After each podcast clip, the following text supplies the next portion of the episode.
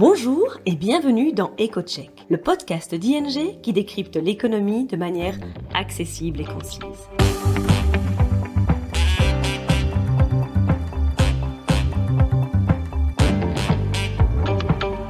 Nos experts économistes se penchent toutes les deux semaines sur le sujet brûlant de l'actualité et on explique les conséquences économiques et financières pour vous ou votre entreprise.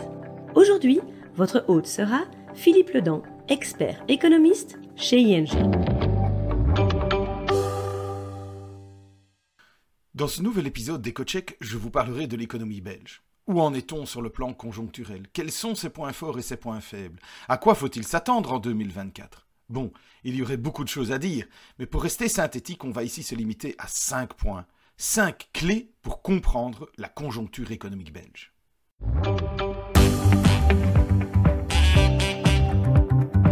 Écoutons maintenant Philippe et son analyse détaillée. Point numéro 1. Comment va l'économie? Eh bien, depuis le début de la vague d'inflation, il est assez clair que l'économie belge se comporte mieux que la moyenne de la zone euro. Rappelons d'ailleurs qu'au troisième trimestre de cette année, le PIB de la zone euro a reculé de 0,1% par rapport au trimestre précédent, alors que l'économie belge a continué de croître. Mais attention, cela ne veut pas dire que tout va bien en Belgique. En effet, selon les premières estimations, l'activité s'est contractée pour le quatrième trimestre consécutif dans le secteur manufacturier. Ça a été compensé par les autres secteurs, mais c'est mauvais pour le secteur industriel. Par ailleurs, les indicateurs de confiance des entreprises, qui sont historiquement de bons indicateurs du cycle de l'activité, restent à des niveaux relativement faibles, si ce n'est dans le secteur des services. Donc, ce n'est pas vraiment du côté des entreprises que l'économie belge va mieux que les autres. Il semble que la résistance de l'économie est plutôt à trouver du côté des ménages, car l'indexation automatique, en protégeant le pouvoir d'achat des ménages, joue son rôle et permet à l'économie belge de passer mieux au travers la crise de l'inflation. Du moins évidemment dans un premier temps, car l'indexation a aussi un prix, notamment en termes de compétitivité. Point numéro 2, à quoi faut-il s'attendre? En fait, si l'on tient compte de la fragilité de l'environnement économique dans la zone euro, si on tient compte de la perte de compétitivité des entreprises due à des prix de l'énergie plus élevés en Europe qu'ailleurs dans le monde, et à des hausses de salaire plus importantes en Belgique qu'ailleurs, c'est bien le revers de la médaille de l'indexation automatique dont on vient de parler. Si l'on tient compte aussi d'une politique monétaire restrictive, eh bien on comprend que les prochains trimestres risquent d'être plus laborieux pour l'économie belge. En effet, ces éléments devraient peser sur l'activité jusqu'au milieu de l'année prochaine. Et au total, nous prévoyons une croissance économique, donc une croissance du PIB de 1,4% en 2023 et de seulement 0,7% l'année prochaine en raison de ce début d'année plus laborieux. Point numéro 3, quid des faillites et du marché du travail?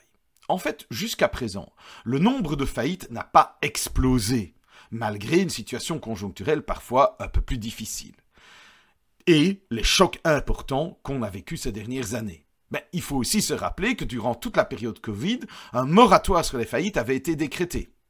À présent, on observe une normalisation du nombre de faillites. Cela veut dire que l'on revient à un rythme, bon, on va qualifier de normal, de l'ordre de 10 000 faillites par an. Ça correspond à peu près à la situation qu'on avait avant le Covid. Mais attention, la situation n'est pas la même dans tous les secteurs. En effet, il y a actuellement un nombre anormalement élevé de faillites dans les secteurs de la construction et du transport et de la logistique. C'est compensé par un nombre plus faible de faillites que la normale dans d'autres secteurs, donc il y a certains secteurs qu'il faut quand même surveiller. En ce qui concerne le marché du travail, on observe quand même une lente dégradation de celui-ci, mais on ne parlera certainement pas de crise à ce stade. Ainsi, le nombre de demandeurs d'emploi augmente de plus de 10% sur un an en Belgique, il faut quand même le signaler, ce n'est pas rien. Et l'emploi intérimaire, l'emploi dans, le secteur de l'intérim, se détériore, ce qui indique un ralentissement prochain du recrutement des entreprises. Attention donc. Mais il faut aussi dire qu'avec le vieillissement de la population, le nombre de départs à la retraite de travailleurs est un vrai cauchemar pour les entreprises qui peinent à retrouver des travailleurs qualifiés.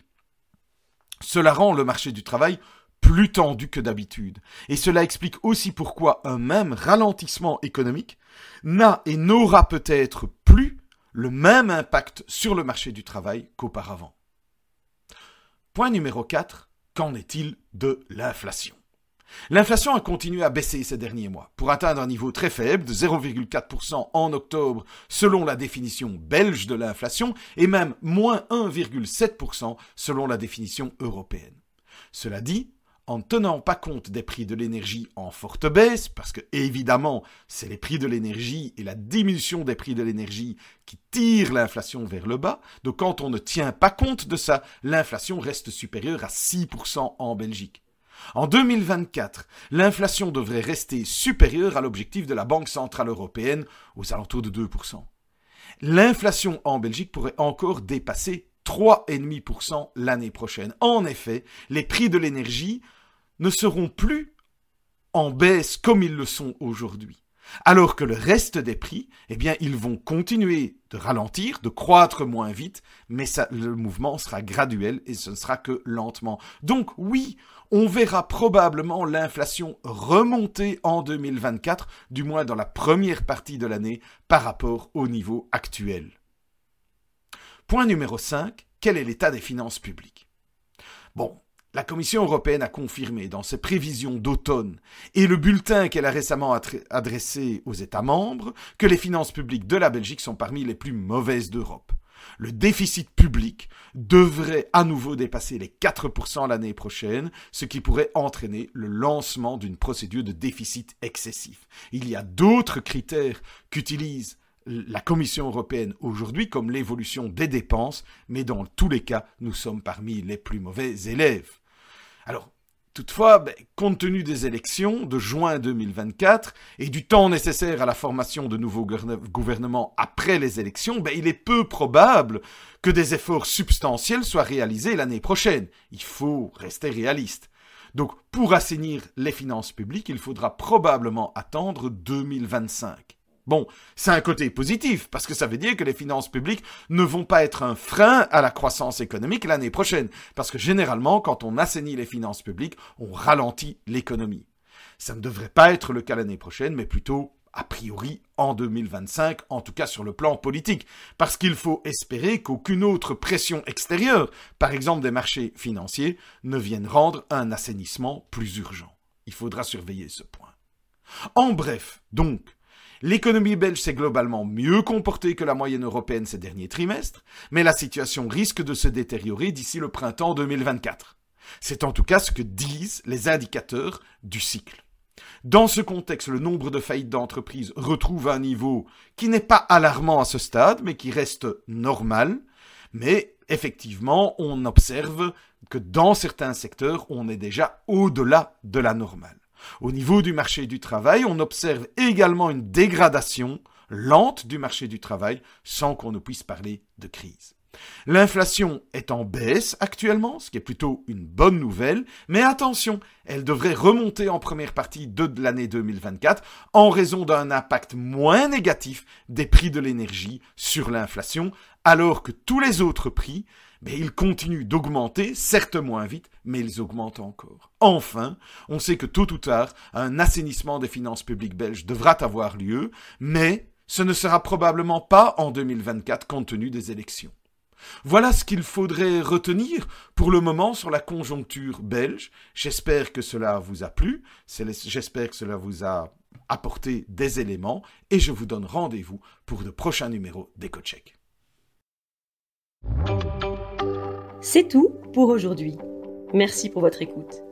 N'hésitez pas à suivre notre podcast EcoCheck pour ne manquer aucun épisode. Vous souhaitez en savoir plus sur l'actualité économique et financière? Alors rendez-vous sur ing.be slash mai-news et retrouvez toutes les analyses de nos experts.